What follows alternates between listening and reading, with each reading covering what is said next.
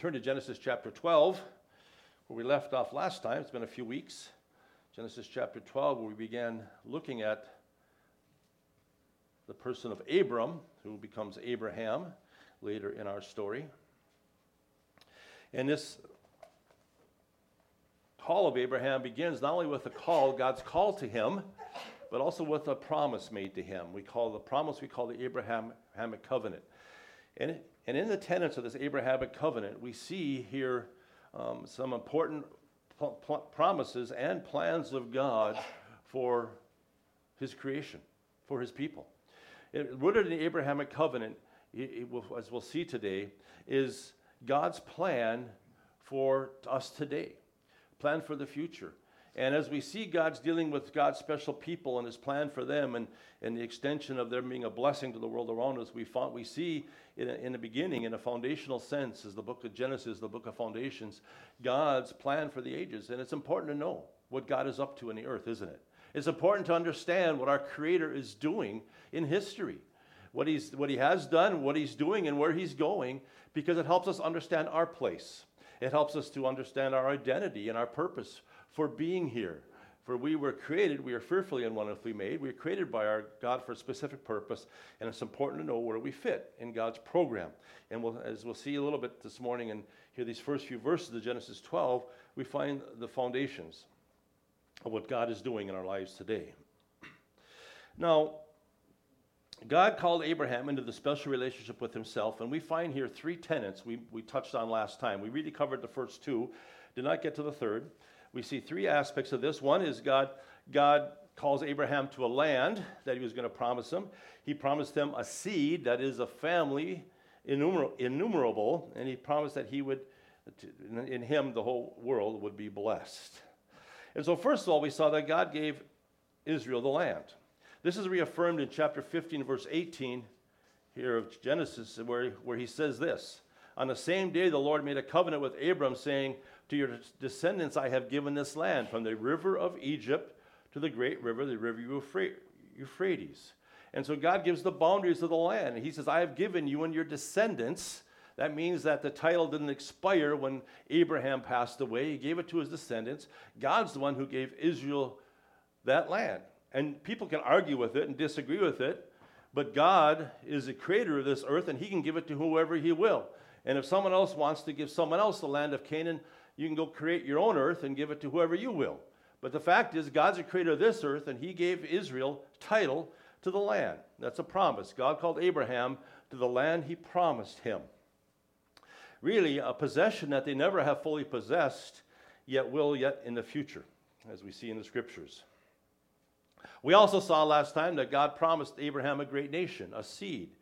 And much of the succeeding ch- chapters in this, in this story in Genesis revolve around that seed, isn't it? Around Abraham, who currently, at Abram was currently at this time about 75 years old and without child, and yet God was going to make him a great nation. And God reaffirms that promise. And he uses terms to describe the, the numbers of his ascendants as stars and sand and dust. Genesis 22 17 says, Blessing I will bless you, and multiplying I will multiply your descendants as the stars of the heaven and as the sand which is on the seashore. In Genesis 13, 16, he says, I will make your descendants as the dust of the earth. And so God promises Abraham this innumerable descendants and family that we call Israel today. The third thing, which we didn't get to last time, in verse 3, where he, t- tells us in the end of the verse, he says, And in you all the families of the earth shall be blessed. One of the unique tenets of this covenant that God promises is that God's blessing is going to extend beyond Israel to all the families of the earth who be blessed. And one might assume that in reality that this blessing that's, that's mentioned in verse 3 is simply an extension of the blessing mentioned in verse 2. However, as we're going to see this morning, this, this promise in verse 3 is distinct. It's defined for us in the New Testament. It's a distinct and unique promise of a specific blessing that was going to come to the family of Abraham. But God also mentions a general blessing here in verse 2 a blessing that's tied to being his chosen people, a great nation, a special people. And that's a general blessing. He says, You shall be a blessing. And I believe what we see in this passage here is not only the specific tenet of a specific blessing that's going to come to the family of Abraham, but also a general sense of blessing, and that he says, You shall be a blessing. God's intention for his chosen people was that they should be a blessing to the world around them. It's part of being a great nation. And what we find here is at least one of the general purposes for God choosing Israel to be his chosen special people is so that they could represent him on the earth and thereby be a blessing to people around him. Around them, excuse me. And they did that by, and they do that by bringing glory to God.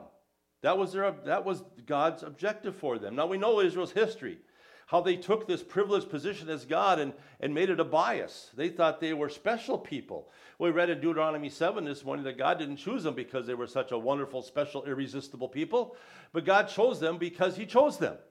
It's just His choice to choose the family of Abraham to represent Him on the earth, and their responsibility was not to inflate their ego, but instead to humbly in, in service bring glory to God by what? By allowing God to work in their lives. They're putting God on display in their lives. And we find that in the scriptures. We find that especially in, in regards to the power of God that would work in their lives, His care, His deliverance, His protection.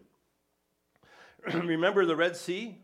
Exodus 14 18 says, Then the Egyptians shall know that I am the Lord when I have gained honor for myself over Pharaoh, his chariots, and his horsemen. He said, Then they shall know. God's display of power of delivering the Israel from the mightiest army in the world and burying that army in the depths of the Red Sea means then they shall know. And God was going to use the nation of Israel to display the power of his, of his person, the care he has for his people. David and Goliath, the same thing. He says, when 1 Samuel 17 47, David said, And all this assembly shall know that the Lord does not save with sword or spear, for the battle is the Lord's, and he will give you into our hands. Then you shall know that, that, that we are not saved, delivered by our own strength, David says. Instead, the battle is the Lord. Then you shall know. Israel's responsibility was to allow God to work in their lives so that the world might see the person of God, the power of God, the care of God. Remember the story of Hezekiah Sennacherib, king of Assyria, was going to threaten to ransack Jerusalem. And Hezekiah went, went before God in prayer and laid out his request before God because no nation has, was able to stand up to Sennacherib as Assyria was a dominant world power. And in Isaiah 37 20, Hezekiah says this says, Now therefore, O Lord our God, save us from his hand, that all the kingdoms of the earth may know that you are the Lord and you alone. That he was the only God. And Sennacherib had threatened Israel and said, There's been no nation and none of their gods that is able to protect them. You think your God's going to be able to protect you? Well, God took that as an offense, and, Israel, and Hezekiah spread that before the Lord. And um, if you remember the story, one day, the angel of the Lord went into the camp of the Assyrians and killed 185,000 soldiers without any effort of the Israel um, armed forces whatsoever. God wants to display his power in the lives of his people so that the world may know who he is. That was the purpose for Israel. In fact, turn with me, if you will, to Isaiah chapter 37. Excuse me, Ezekiel chapter 20 is what I want. I just mentioned the other one. Ezekiel chapter 20. I wanted you to see this one specifically. Another aspect of God displaying his person before the world and, the, in his working in the lives of his children.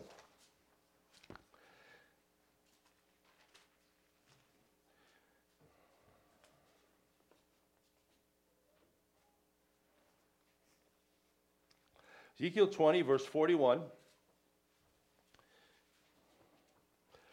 And this is referring to a time yet future, and he says, I will accept you as a sweet aroma when I bring you out from the peoples and gather you out of the countries where you have been scattered, and I will be hallowed in you before the Gentiles. Then you shall know that I am the Lord when I bring you into the land of Israel, into the country for which I raised my hand in an oath to give your fathers. And there you shall remember your ways and all your doings with which you were defiled, and you shall loathe yourselves in your own sight because of all the evils that you have committed. Then you shall know that I am the Lord when I have dealt with you for my name's sake, not according to your wicked ways or according to your corrupt doings, O house of Israel, says the Lord God. Now, here, this, this is referring to a time yet future, a time when God is going to yet regather Israel from the nations they've, they've been scattered to. And, there, and Israel becoming a nation in the 40s is not the fulfillment of this promise because there's still more people, some say in Brooklyn, than there is in the nation of Israel. The Jews are still scattered people. They're still under the discipline of God, but a time is coming when God will gather them. He's going to bring them back to the land, and he says here that this is going to impress, have an impression on those who are observing at this time. He says, he, first of all, he says, when I gather you out of those countries, he says, you'll be hallowed before the Gentiles. Some of your versions may use the term, you will be, I will display my holiness before the Gentiles. And when God gathers Israel, it's going to be obvious that God has a special people that he is regathering for his own purposes. And that's going to have an impression on the Gentiles. Then they're going to know that Israel is still and truly God's special people who, to whom God keeps his promises. In verse 42, it says, Then you shall know that I am the Lord when I bring you into the land of Israel, into the country for which I raised my hand in oath to give your fathers. And God says, Then you'll know when I keep my promise. And God's a God who keeps his promises. And when I keep my promises, because I made an oath to you, I said I was going to give you the land, I'm going to bring you to the land, I'm going to regather you to the land, and then you'll know. And people will know that God keeps his promises. He is a faith, faithful God to his people and, and keeps the promise that he makes. And then there's 44, he says, Then you shall know that I am the Lord when I have dealt with you for my name's sake. Not according to your wicked ways, according to your corrupt doings. And what God is saying here, I'm going to keep this promise, I'm going to regather you, but I'm going to do so in grace and in mercy. I'm not going to deal with you according to your sins because you are rebellious and wicked people. But God says, you know what? I'm going to regather you anyway. I'm going to keep my covenant promise to you anyway because and I'm going to do so in grace. And people are going to know the grace and mercy of God when they see this occur. Just like he does with you and I as saved sinners. And see, God intended for his special people to, to represent him by simply allowing God to work in their lives, allowing him to display his power, his, his, his grace, his love, and his mercy. And they were to be a holy people. We read in Deuteronomy chapter 7 that you were a holy people. They are to live distinct lives. They weren't to be to, to intermarry with the with the Canaanite nations. They weren't to live like the Canaanite nations. They were to be a holy, sanctified people. And that would display to the world around them the holiness of God, the person of God, the Ten Commandments were intended for that purpose to establish a righteous standard in a world that did not know God. The, all the distinctions of the Mosaic law, the, the weird way in which Israel had to live, was meant, was meant to make them a distinct people to teach the world that there is one God who would direct our lives and who we can entrust ourselves to. And so we have this general pers- pro- promise or, or principle given to Israel in the Abrahamic covenant you shall be a blessing. God intends his, intended his people to be a blessing. It's tragic that we abuse the privileges God gives us, and Israel did, and they made it more of a, a privileged position to feed their ego rather than a place of service to bring the nation the knowledge of God to the world around them. And yet God uses them anyway, just as He does you and I today. And the same goes for us today, doesn't it? God wants us as His special people, as His church, to display His person to the world around, around us. John 13, 34, and 35 says, A new commandment I give to you, that you love one another as I have loved you, that you also love one another. That by this all will know that you are my disciples if you have love for one another. And I often think one of the great questions to, to, to ask ourselves introspectively as as believers, as a family, as a church, is does the world around us, does our community know the love of God because it's, seen in the life of the church? That's a, that's a heavy question, isn't it? Serious question. But that's what Jesus said. The kind of love that he had, the unconditional love, the sacrificial love, the servant kind of love, a, a love that in which Jesus laid everything else aside in order to serve our needs, is the kind of love he wants to produce in us. And by this, all will know, all will know that you're my disciples when this kind of love is real in our lives. A few chapters later in John 17, Jesus prayed this. He says, I do not pray for these alone, but also for those who will believe in me through their word. That's you and I today, isn't it? that they all may be one, as you, Father, are in me, and I in you, that they also may be one in us, that the world may believe that you sent me. And the glory which you gave me, I have given them, that they may be one, just as we are one, I in them, and you in me, that they may be made perfect in one, and that the world may know that you have sent me and have loved them as you have loved me. Unity, oneness, is intended to communicate to the world that Jesus is real that God did send him and that he has become our Savior and, our, and Lord in our lives. And when God produces that kind of unity through the power of his Spirit in our lives, the oneness of mind, the oneness of purpose, the oneness of function, it communicates something to the world around us. You don't find that kind of unity in the Elks Club or the Mice Club or the Moose Club or any fishing or hunting or farming or, or sewing clubs. There might be commonality of interests, but there's not the kind of unity that believers can enjoy of Christ, of being one minded in the scriptures and of one purpose in the purposes of God. That the world may know. See, today, God is calling out a people for his name, the church. And we're intended to display him to the world around us through his love, through his unity, and also in our righteousness. Remember that simple verse in Matthew, Matthew 5 16? Let your light so shine before men that they may see your good works and glorify your Father which is in heaven. And so God intended for the Old Testament people of Israel, for the New Testament people of the church, that we'd be a blessing to the world around us by allowing people to see God at work in our lives. Let's go back to Genesis chapter 12. And so that's the general blessing that's mentioned here in I referred to here, I believe, in this passage, that, that they that the nation of Israel was to be a blessing to the world around them by bringing the person of God the knowledge of the person of God to them by putting him on display in their lives. But then we have, I think, a distinct blessing. When he, after he mentions, I'll bless those who bless you and curse him who curses you, he says, And you, all the families of the earth, shall be blessed. The third tenet of this Abrahamic covenant. And you, all the nations of the earth, shall be blessed. Well, we're not, we, we may not be sure what this means, except that it is defined for us in the New Testament. So let's go ahead and go back to the New Testament, to Galatians chapter 3, where here God makes it perfectly clear the fulfillment of this covenant promise.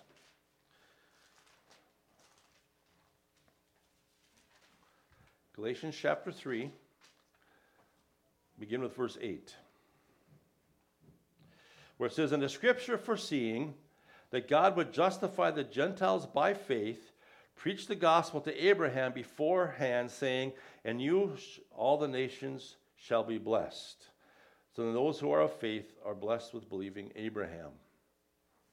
And so Paul says, tells us here that the roots of the gospel go back to the Abrahamic covenant, in which God promised to Abraham that through him all the nations of the earth would be, would be blessed.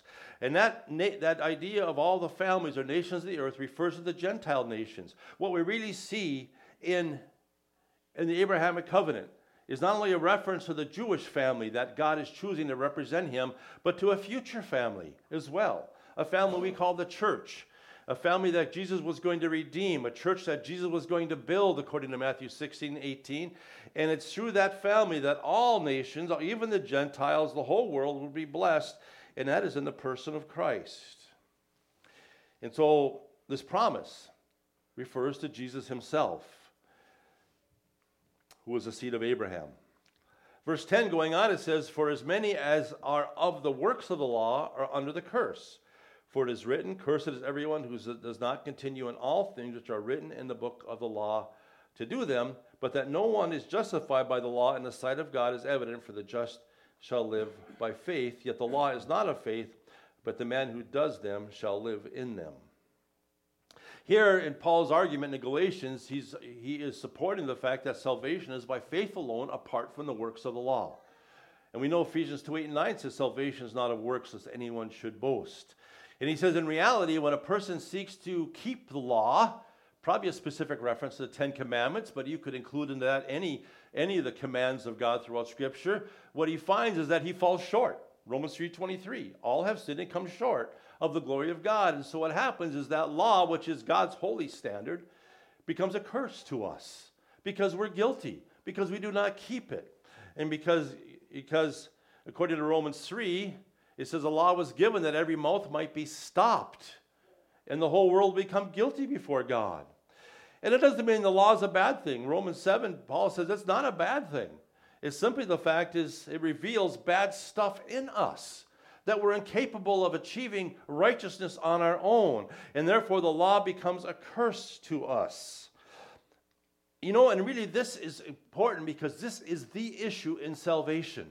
And we must keep that in mind when we share the gospel today. The issue is a sinner and his sin.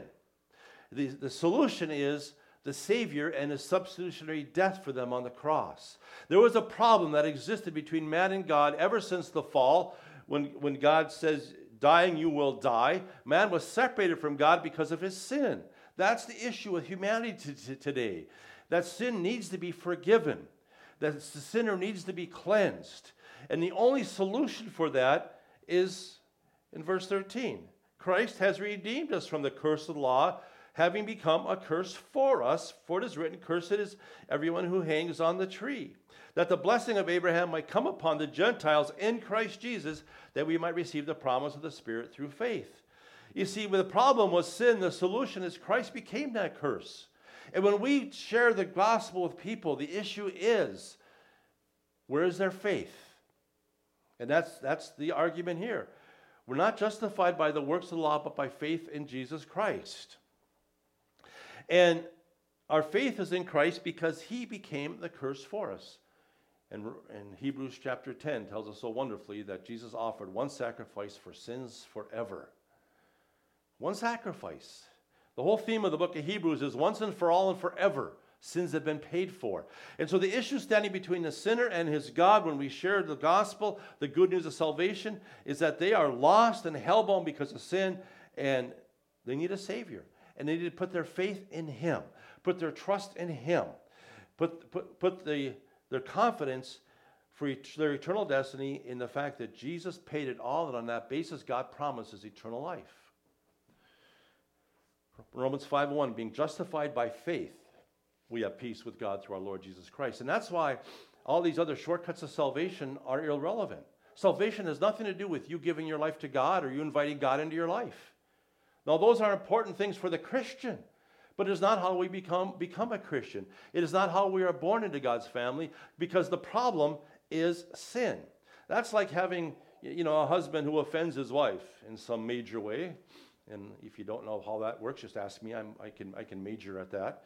And it'd be like completely ignoring the fence. And the next day, I saying, you know, honey, I'm going to buy you a triple decker ice cream cone, your favorite ice cream cone. And yet in her heart is this little nagging irritation of this offense that is unresolved. And she says, You buy me an ice cream cone, I'll probably shove it in your face. That's the response we would get, isn't it? Because the issue has been ignored.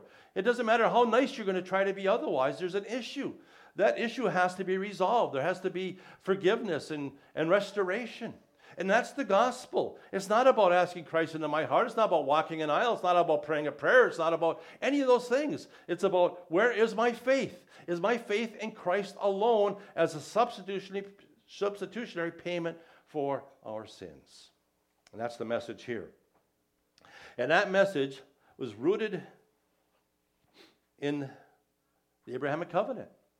That's where God re- revealed how this was going to happen. Remember the promise he made to Eve in the garden that her seed was going to crush the head of the serpent. This is the fulfillment of that promise in the person of Christ. Christ became a curse for us. He died, was buried, and rose again for the forgiveness of sins. And that's how God brings blessing, a specific blessing to the Gentiles. In fact, if you notice back in verse 7, it's where he says here in this argument, he says, Therefore, know that only those who are of faith are sons of Abraham. Now, that, now, that would have rankled a Jew. Because Jews took a lot of pride in being the physical descendants of Abraham, but the Bible here says true sons of Abraham are spiritual sons. It's not that the Jews cease to be the physical descendants of Abraham, but the relationship God intends is for us to follow him in his faith. Abraham becomes in the Bible an example of faith, and we need to have our faith in Christ alone and when we put it in Christ alone, we recognize that Christ came through that family, the fulfillment of this promise given to Abraham, that in him all the nations of the earth would be blessed. Because a right relationship with God is not based on lineage, it's based on our faith in Christ. I want you to turn with me to Acts 15 for a moment.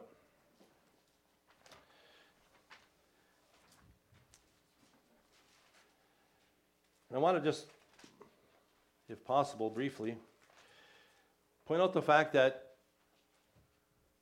in all these workings in the Abrahamic covenant, the promise of an earthly, physical, special people of God, and the promise of a future people, that people that would be blessed through the family of Abraham, we find two distinct peoples.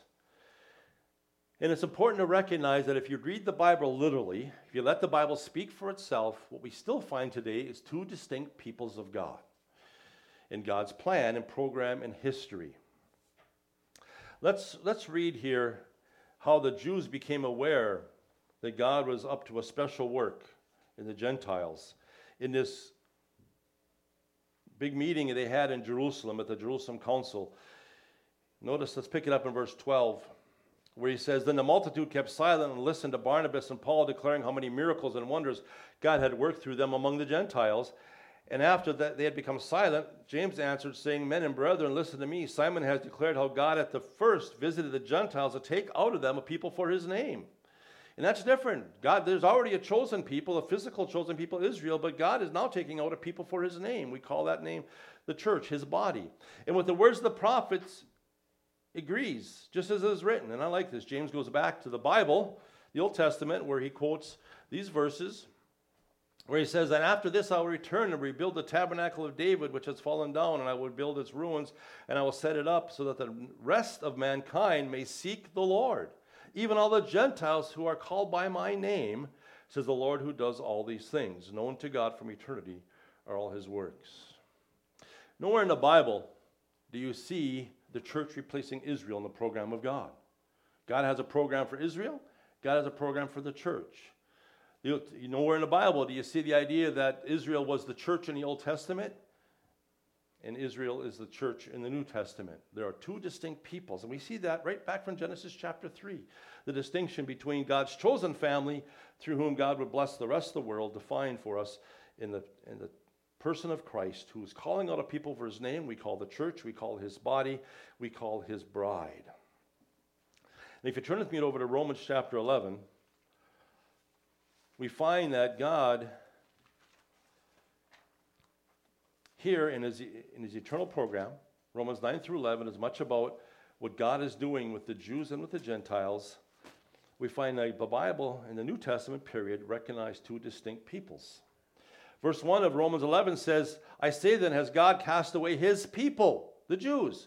Certainly not. God is not through with them. He has not cast them away. They're not absorbed into the church, though the church is made up of Jews and Gentiles today who come to Christ by faith. God is not through with his physical nation of Israel. He goes on to say, I also am an Israelite of the seed of Abraham, of the tribe of Benjamin. God has not cast away his people whom he foreknew. So God is not through with Israel. They are in a current state of blindness. Now, I, we can't go through all this whole chapter verse by verse this morning unless you want to be here for another couple hours. But just some highlights from it. In verse 7, he says they're blind. They're in a, currently in a state of blindness. What then? Israel has not obtained what it seeks, but the elect have obtained it, and the rest were blinded, just as it is written. Like this, going back to the Bible again, Old Testament. God has given them a spirit of stupor, eyes that they should not see, and ears that they should not hear to this very day. And David says, let their table become a snare and a trap, a stumbling block, and a recompense to them. Let their eyes be darkened so they do not see, and, and bow down their back always. If then, if I say then, have they stumbled that they should fall? Certainly not. They've stumbled, but they not, have not fallen. That means God's not through with them, but through their fall, to provoke them to jealousy, salvation has come to the Gentiles. And so we see this idea of Israel having stumbled. We know they stumbled at the stumbling stone. They rejected the Messiah, and Israel currently is blinded. And blindness in the Old Testament, if you look at the nation of Israel, how God dealt with Israel, when God went through periods of discipline, he also associated that with periods of blindness. Periods in which they couldn't see, and they didn't understand the things of God because they had drifted so far from God. And so blindness is associated with discipline, and that's the state in which Israel is in today. Verse 12 says, If their fall is riches for the world and their failure riches for the Gentiles, how much more their fullness? And he begins throughout this passage, woven throughout this passage, is pointing to the fact that Israel is going to be restored someday to their privileged position. And now he refers to that in the term fullness. How much more their fullness? God is not through with Israel. In verses 17 through 24, we find this concept of being grafted into the vine. Because the Abrahamic covenant was fulfilled in Jesus Christ, you and I have been grafted in. We are called as Christians as being in Christ. We saw that in our study of Ephesians. We are in Christ. In John 15, Jesus uses the vine illustration. And so we've been grafted into the blessings of the vine. We have salvation in Christ. God is calling out a people for his name currently. And we are, in the New Testament, God's chosen heavenly people. Verse 17 notes that some branch, the, the original branches, the native branches, have been broken off. It refers to Israel under discipline. You know, in our Wednesday night Bible study, we're studying some of the Old Testament books that are written at the end of the Old Testament period before the 400 silent years between the Testaments, a time of darkness for Israel. And God is pointing out to them throughout those books that the reason he had disciplined Israel in the first place by allowing the northern tribes to be completely overrun and forgotten, allowing Judah to go into captivity under, in, under Nebuchadnezzar for 70 years was because of their sin and their rebellion and their hardness. And even after they go back to rebuild the temple and, and the city, he says, Have things changed? You're still living sparsely. You're not living like the bounty, the, the bounty you should be living as the people of God. In other words, he's pointing out to them, You've returned to Jerusalem physically, but your hearts have not returned to God spiritually. And that's, but and that's the end of the Old Testament. That comes in the time in which Christ came. And that ultimately led to that rebellion and darkness and that declension led to the rejection of the Messiah. They put him on the cross. And ever since that time, Israel has been under the state of being scattered. That's often how God disciplined the nation. He allowed them to be overrun and they're scattered today because they're under discipline. God is not through with Israel. In verse 25 here, we find this he says, For I do not desire, brethren, that you should be ignorant of this mystery, lest you should be wise in your own eyes and opinions, that blindness in part has happened to Israel until the fullness of the Gentiles has come in. And then all Israel will be saved, as it is written, The deliverer will come out of Zion, he will turn away ungodliness from Jacob. For this is my covenant with them when I shall take away their sins, and so on. See, God is not through with Israel. He says he, they're, they're blind, they're in blindness, they're under discipline until I'm through with the Gentiles. The fullness of the Gentiles is the completion of the church. We assume it would be the rapture of the church, which is our blessed hope. See, Israel's future hope is a millennial kingdom. The King of Kings is coming someday, but the hope of the church is to see their Savior. It's the rapture, when we'll see him face to face.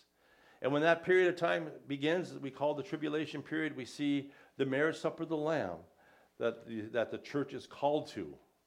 Where Israel's hope is for that restoration to a physical land with a physical king and kingdom.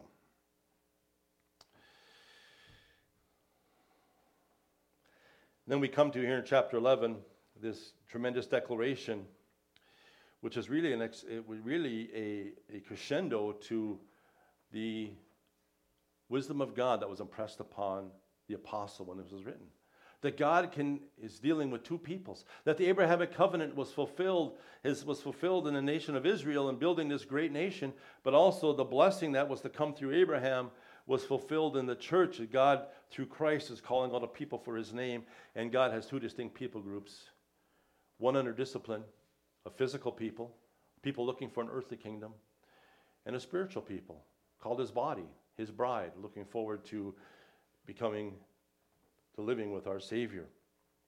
And he says this in verse 30, 33 Oh, the depths of the riches, both of the wisdom and knowledge of God, how unsearchable are his judgments and his ways past finding out.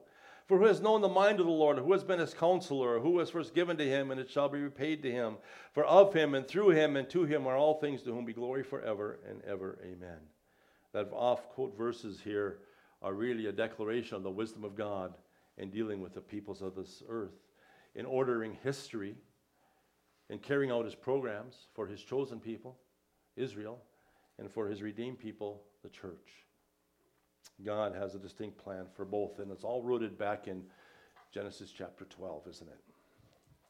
In conclusion, let's go to 1 Peter chapter 2. Because we saw the purpose for God's chosen people in the Old Testament was to make him known, and we find that here for God's New Testament people, the church, his body, his bride. 1 Peter chapter 2, let's just go ahead and pick it up in verse 9, where he says, But you are, after he mentions, by the way, the previous verses, which mentions that Israel stumbled over the stumbling stone.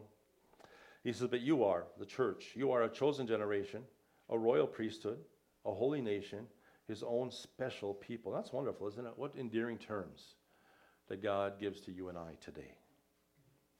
Well, why are we his holy, chosen, royal, special people? He says that you may proclaim the praises of him who called you out of darkness into his marvelous light. That's our purpose, isn't it? Who once were not a people, but are now the people of God, who had not obtained mercy, but now have obtained mercy.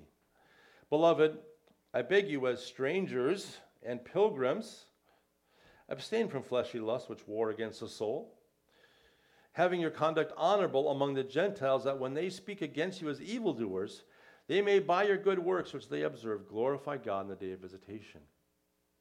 You can see threaded throughout this passage our privilege of displaying to the world the glory of God.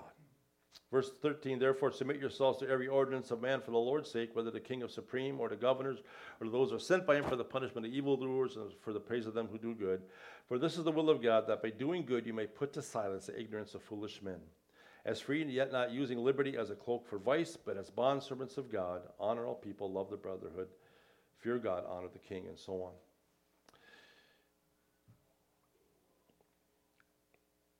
Jews had a very privileged position of being God's chosen people. And God chose them simply in His grace because He made a choice to use the family of Abraham. Through Abraham, He's provided for the world a Redeemer, a Savior who died on a cross for, our, for, for the sins of the world so that we could become God's special people, a chosen people, a unique people. I think Old King James says a peculiar people. We are the people of God, and God has a purpose for us that we might bring forth His glory, that we may display to the world the person of God and all his love and his grace and his goodness. Even, even as we remember together this morning the Lord in the Lord's table, it's a time we remember a promise that started way back in the garden with Eve that Jesus would crush the head of the serpent. A promise that was defined a little more clearly for us in the Abrahamic covenant that through Abraham, the, all nations of the world be blessed and fulfilled in the person of Christ, who has provided the forgiveness of sins and given us a place as God's special people.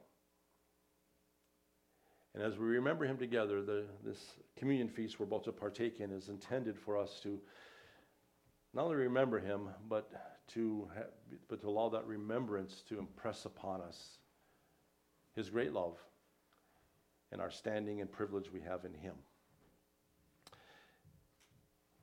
And so, as we turn to our communion service this morning, may you and I allow our hearts to dwell on, through prayer, through reading a passage of Scripture, the great love that was, that was on display, the price that was paid, and the privileged position we have of being God's special people, a chosen people, and the privilege we have as we live together, serve together, and enjoy Him together, of bringing the knowledge of God, showing the praises of Him to the world around us. Let's pray. Father, we're so thankful today uh, that you are in control, Father, even in the day and age in which we live, Father, in which things seem so out of control in this world around us. This very study this morning, this brief study of your plan for history, Father, proves that you are in control, that you accomplish your will amongst the peoples of men. And you just ask us to trust you.